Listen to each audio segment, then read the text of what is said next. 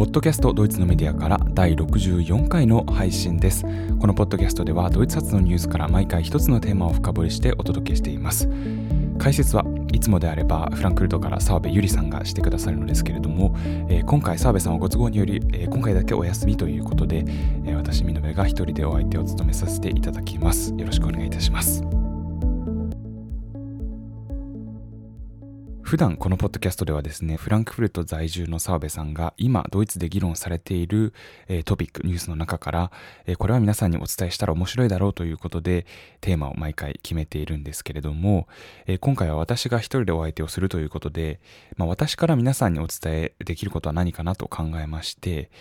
えー、ドイツのポッドキャスト大解剖ということで、えー、ポッドキャストというこの媒体そもそもそれを、えー、テーマに選んでみました。私たちのポッドキャストをですね、お聞きいただいている皆さんは、普段からいろいろなポッドキャストを聞いていらっしゃって、まあその中で、あの、ありがたいことにドイツのメディアからも聞いてくださっているというふうに思いますので、なんとなくですね、日本、日本、あるいは日本語圏、日本語の、えー、ポッドキャストの界隈の中でどういうような番組が聞かれているかとえー、どういう番組があるかというのはなんとなくあの感覚としてお持ちなのではないかと思います。じゃあですね、今回はドイツでは、えー、どんなポッドキャストがあってどんなものが聞かれているのかというところを、えー、少しお話ししていきたいと思います。で、最後には、え私のおすすめというか、えよく聞いているポッドキャストもですね、少しご紹介したいと思っています。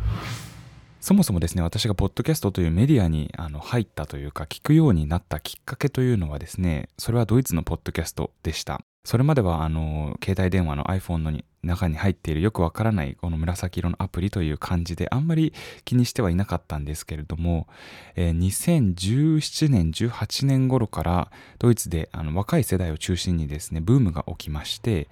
え、その流れで私も聞くようになりました。それからまあ5年ほど経っているわけですけれども、ポッドキャストはドイツのメディアの風景の中では、本当に確固たる位置を占めたなというふうに言っても過言ではない、あの、テレビ、ラジオに、えー、並ぶような、あの、並ぶというのはその統計的にはまだあの小さいかもしれませんけれども、まあみんなが認知している、えー、ニュースのソースでありますし、エンタメの媒体であると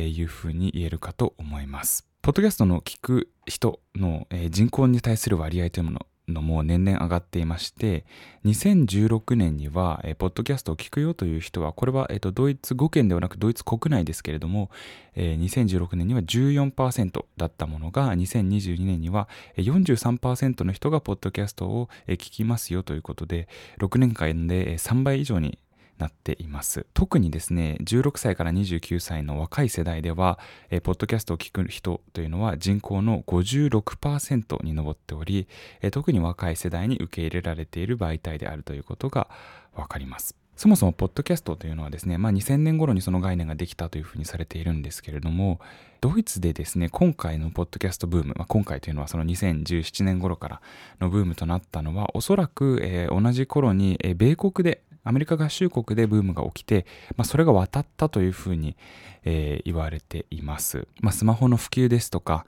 ヘッドホンとかイヤホンがあの廉価になって一般化したこと、そしてストリーミングサービスの普及ですね。ネットフリックスですとか、アマゾンプライム、そういったサービスを利用してコンテンツを消費するという形が普及した当たり前になったというのが一つあると思います。そしてですね、忘れてはならないのがもう一つ要因として、新型コロナウイルスのパンデミックです。ドイツではですね、コロナが始まってから、えー、ベルリンにあるシャリテ病院という大きい病院があるんですけれども、ここの、えー、院長のクリスティアン・ドロステンという人がいるんですけれども、この人が、えー、コロナ研究の状況ですとか、ワクチンの開発状況、あるいは、えー、医療現場の情報というのを伝えるポッドキャストというのを、えー、北ドイツ放送が制作配信してですね、遅くとも、えー、その頃には誰もが知るメディアになりました。統計によればですね、2020年にポッドキャストを聞いた人の実に63%が、え、コロナに関するポッドキャストを聞いたというふうに回答しています。まあ、これは人口の推計に換算すると3000万人程度、えー、というふうに言われていまして、まあ、かなりドイツの人口8300万人ほどですので、かなり多くの人がポッドキャストを聞いていて、さらにコロナの情報をポッドキャストで得ていた人というのがかなり多いということがわかります。そしてですね、まあ、このコロナの情報に対する需要というのに後押しされてという形だと思いますけれども、えー、日々のニュースをポッドキャストで聴取するというのも一般的になっています。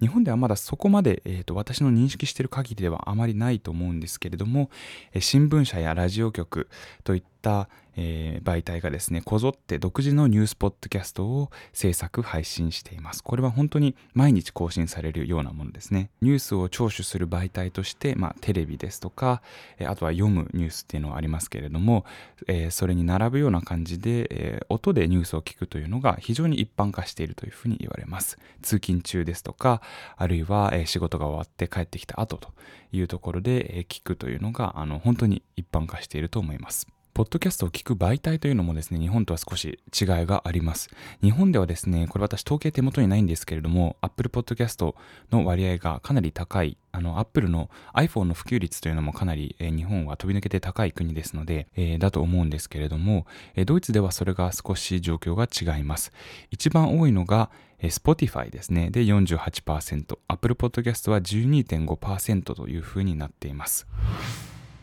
ではですね、ドイツでポッドキャストがなぜこんなに人気なのかということで、これはもちろん、あの、これだというような、あの、確定的なことは言えないんですけれども、私の推測になるんですけれども、2つぐらい理由があるのかなと思います。1つ目はですね、オーディオブックの伝統ですね。えー、ドイツ語ではフェアブークと、あの、まあ、聞く本ということで、まさに、えー、そういう単語があるんですけれども、本を誰かが朗読したものを収録した。昔は、えー、CD、そして今はストリーミングサービスで聞くことができるんですけれども、あのこのオーディオブックがとても普及しています。例えばですね、あの CD だったら誕生日プレゼントにもらったり、図書館に行って借りたりということが、まあ、ごく一般的に行われていまして、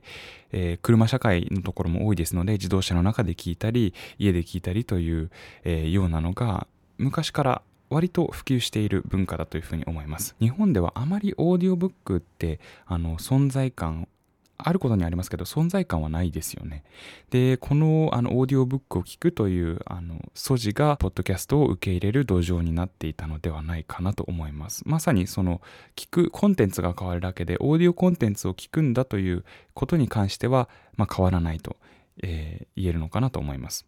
2つ目がですね音楽番組以外のラジオ番組の伝統だと思います。ドイツ語圏にはですね、フィーチャーと呼ばれる、まあ、えドキュメンタリーですとかオーディオドラマといった、まあ、朗読劇ですよね、えー、そういう音楽番組以外のラジオ番組が長く長い伝統を持っています、えドイツではですね今年でちょうど2023年でラジオ放送が開始してから100年になるちょうど節目の年なんですけれどもラジオというのはずっと重要なメディアであり続けてきました日本でもラジオ放送1925年に始まっているんですけれどもそのうちですねテレビにその位置を取って変わられまあ、最近はあのラジコというねアプリの登場などもあって少しあのラジオが復権しつつあるというふうには言われていますけれどもえー、一度ラジオかなりリスナーの数という意味では、えー、減りました。ドイツでもですね、もちろんテレビの登場によってメインのあの媒体というのはテレビに移ったんですけれども、日本よりもラジオが、まあ、駆逐されなかったというふうに言うことができると思います。えー、ですから日本ではごくごく少なくなっているラジオドラマですとか日本ではほぼ見られないフィーチャー、あの、1時間ぐらいの、えー、オーディオドキュメンタリーですね。これは、あの、形式としては、えー、1930年代にイギリスで誕生したというふうに言われているんですけれども、そういうラジオドキュメンタリー、えー、これを、えー、聞くという文化が残っていたと生き残っていたということも、えー、ポッドキャストが受け入れられる土壌になっていたのではないかなというふうに思います。まあ、このような状況の中に先ほども言いましたけれどもストリーミングサービスの普及というのがあって今回アメリカを経てドイツでもブームが来てそしてまあメディアの風景の中に一つ定着したんだと考えられるのではないでしょうか。まあ、このポッドキャストなんですけれども今消費者の側からコンテンツの媒体として確立してきたというお話をしましたけれどもこれはもちろん、えー、市場としても、えー、見ることができます。ポッドキャストの普及とともにポッドキャストの、えー、広告媒体としての魅力も、え上昇しています。日本ではまだあまり、え私は見聞きしませんけれどもドイツではポッドキャストに広告が入るということが、えー、まあ、体感として2022年頃に入ってから、えー、増えましてだいたい15秒から1分ほどの音声広告が番組の冒頭だったり間あるいは最後に入るというような、えー、ことが多く見られます。の YouTube の動画の間に入る広告という感じの位置づけというふうに思っていただけると想像していただきやすいかなと思うんですけれども2021年の統計になりますが、ドイツ全体のポッドキャスト広告収益っていうのは、3000万ユーロだいたい43億円。2022年に関しては推計の段階でしたけれども56億円ほどというふうになっています。で、このポッドキャストの広告なんですけれども、2種類あの大きく分けるとありまして、一つはよくラジオ広告にあるように、声優ですとか俳優がはっきりとその商品の特徴を伝えて広告を促す。要は結構かっちりしたいわゆる広告のような、えー、入り方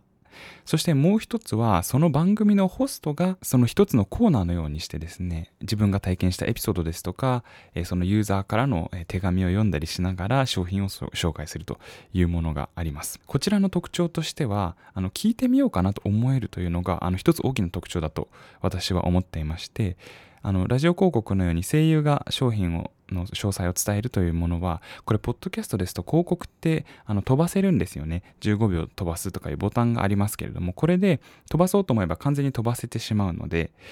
このホストが喋っているっていうのをあちょっと聞いてみようかなっていうふうになりやすいということでこちらの形を採用している番組というのも多くあります。ただこれはニュースですとかジャーナリズムの世界のえー、ではですね、まあ、ご法度だというふうに言われていましてジャーナリストが自分の声で商品を説明してあの購入を呼びかけるということは、えー、まあ、ジャーナリズムの原則から外れるということですので、えー、ニュース番組とかではあの完全に声優がやってるんですけれども例えばエンタメ番組トーク番組といったところで、え入ってくるとえいう広告の中にはホストが喋っているというようなあの軽快な語り口のものもあります。ということでですね、こう収益源としても一つのビジネスモデルとしても、ポッドキャストというのの価値が高まっているということが、えお分かりいただけるかと思います。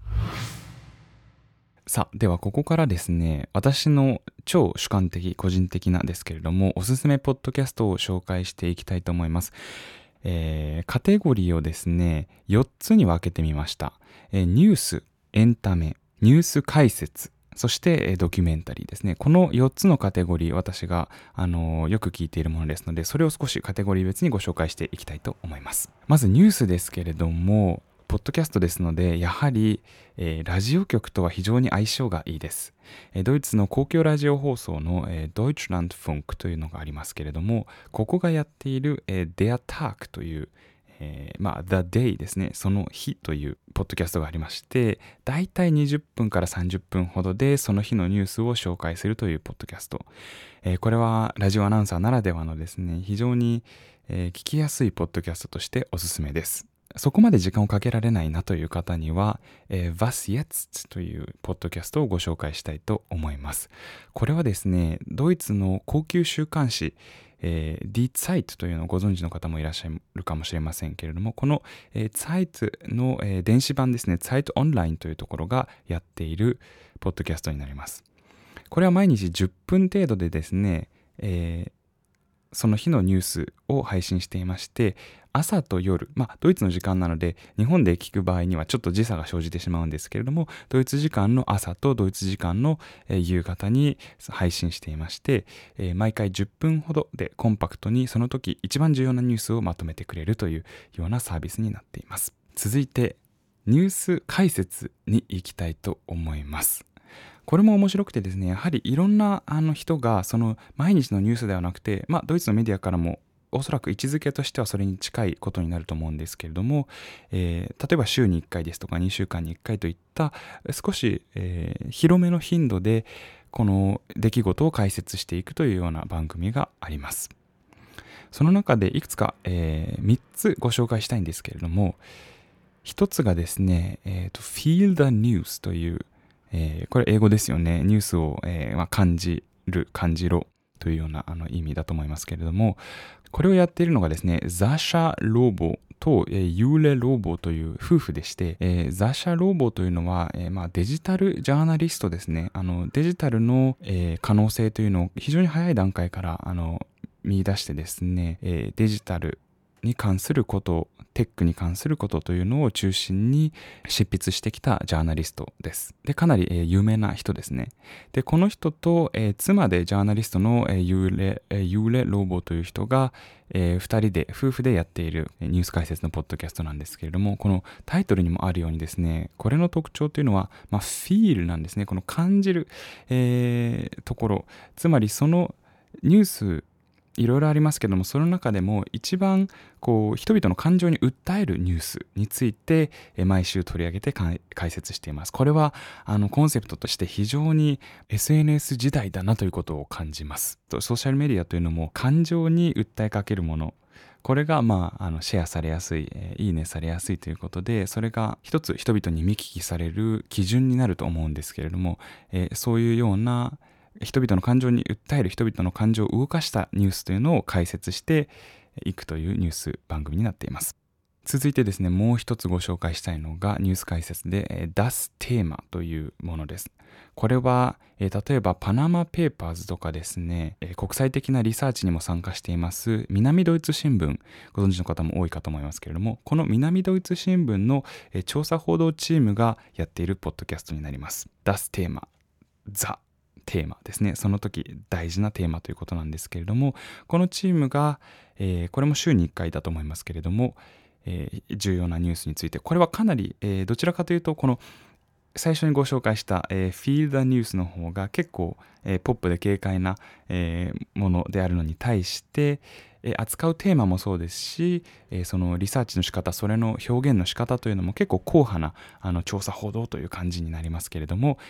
それを南ドイツ新聞が制作しています。こちらも非常に聞き応えがあってあの聞くのに集中力が必要ではありますけれども、面白い内容を毎回扱っています。そしてもう一つですねご紹介したいのが、Uber Medien という、えー、ポッドキャストになります。これはですね同じ名前の、えー、メディアがあるんですけれども、えー、Uber というのは何々についてというドイツ語ですね。だからメディアについてというようなタイトルで、まさに、えー、メディアについての報道を専門にしているニュース媒体になります。で、ここがですね、取り上げるのは、えー、例えば、えー、ジャーナリズムの中で起きている問題、えー、何か例えばスキャンダルがあったりですとか、えするとそれを調査しますし、えー、要は報道表をやっている報道なんですね。まあ、情報戦、情報戦争というようなことが言われたりですね、あと報道に関するスキャンダルも過去数年でも、まあ、いくつか大きなスキャンダルありましたので、この報道のあり方をチェックする、報道があるという、この、まあ、自浄作用というんでしょうか、メディアの健全なあり方を、まあ、代表するような一つの、えー、まあ、象徴として私は捉えていますけれども、えー、こういうメディア媒体も運営されています。続いてですね、ドキュメンタリーというカテゴリーに移りたいと思います。ドキュメンタリーはですね、本当に、えー、もうたくさん出るようになっていまして、えー、まあ、ドイツ語のものもありますし、英語のものもかなり聞かれている印象があります。例えば、ニューヨークタイムズとかがですね、とても質の高い、オーディオドキュメンタリーというのを出していますし、ドイツ語圏でも、各先ほどちょっと言いましたフィーチャーというものがありますけれども各、えー、報道放送局がこれは、えーと、フィーチャーというのは非常に、えー、言ってみればコスパが悪いですので制作に時間とコストがかかりますのでフィーチャーをやっているのはほぼ公共放送だけなんですけれども以前澤部さんが解説してくださった通りドイツの公共放送というのは非常に多様でたくさんのプレイヤーがいるシーンになっているんですですので、えー、フィーチャーを制作しているところもえー、かなりあります。これはあの一つ一つご紹介していくと本当にキリがないんですけれども例えば先ほど、えー、ご紹介した、えー、 Deutschlandfunk、えー、ですとか、えーと、例えばベルリンの、えー、ベルリンブランデンブルク放送あるいは西ドイツ放送といったところがこういったフィーチャーやドキュメンタリーの、えー、形式を専門に扱ったチャンネルというのを持っていまして毎週のようにドキュメンタリーが配信されています。ドキュメンタリーコーナーではですね一つご紹介したいものがありましてこれは、2019年に配信されたドキュメンタリーになりまして全部で7エピソードからなる長めの連続ドキュメンタリーという感じです。名前がですね、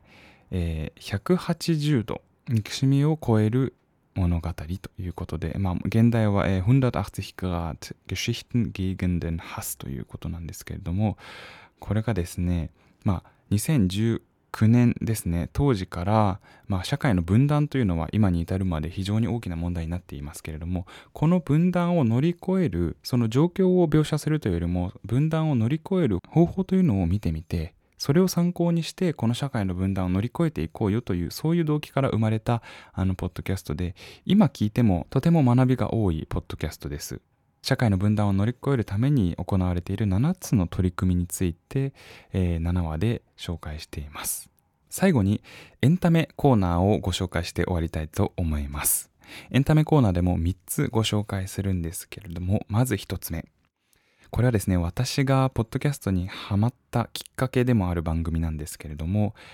先ほどから何回か出てきている Zeit という週刊誌がですね、やっている番組で、Alles gesagt と言います。えー、全部言いたいことは言い終わったっていうような意味なんですけれども、これはですね、Zeit Online、えー、Zeit 紙のウェブ版の編集長と、えー、Zeit Magazin という、えー、週刊誌に毎回付随するちっちゃい雑誌があるんですけれども、そこの編集長の2人が毎回、えー、著名なゲストを1人招いて3人でトークしていくという番組になりますけれども、なんといっても特徴はその長さにあります。番組の原則としてゲストがもう言いたいことは全部言い終わった。まあ、ここからタイトルが来ているんですけれども、全部言い終わったぞというふうに思うまでずっと続くということで、えー、最長今のところ9時間、台だったと思いますが、えー、の収録を、まあ、ノンストップで行うと。いうような、まあ、実験的なポッドキャストででもかなり成功していますし私も本当に面白いなと思って聞いています。もちろん1回でぶっ通して聞くことはできないので、えー、中断しながら、えー、ですし収録する側もですねご飯を食べたり飲み物を飲んだりしながら、えー、するというようなちょっと特殊なポッドキャストでしてでも本当にあの一人の人まあ歌手政治家作家いろんな人が招かれるんですけれどもその人の人となりですとか生い立ちそういったことを一気に全部聞いていこうという試みになっています。次にご紹介したいのがですね、え、トーストハワイという、えー、番組です。これは、えー、トーストハワイというのは、これはあのー、まあト、トーストの料理の一種なんですけれども、えー、食べ物に関するところからゲストの人となりを深掘りしていこうというトーク番組になります。これは20年以上も、えー、ベルリン・ブランデンブルク放送で、パーソナリティを務めている、えー、ベティーナ・ゴストという人が個人で始めている始めたポッドキャストになります。このベティーナ・ゴストという、えー、人はですね非常に特徴的な声をしていましてちょっとこうスモーキーで、えー、聞いてて非常に心地いい声をしてとても好きな声なんですけれどもその、まあ、伝説のパーソナリティともいえる、えルストさんが毎回ゲストを招いてその人の食べ物のヒストリーですね。生まれた時から何を食べて育ってきたか何が好きで何が嫌いかそして、まあ、食という観点からその人の人生に迫っていくという番組です。ぜひおすすめしたいと思います。そして最後にご紹介するのが、えー、カウレッツ・ヒルズという番組です。えー、皆さんは、えーと、とトキオホテルというバンドをご存知でしょうか？えーと、2000年代の、えー、前半から半ば頃にかけて、えー、まあ、一世を風靡したドイツ発のバンドボーイバボーイズバンドなんですけれども、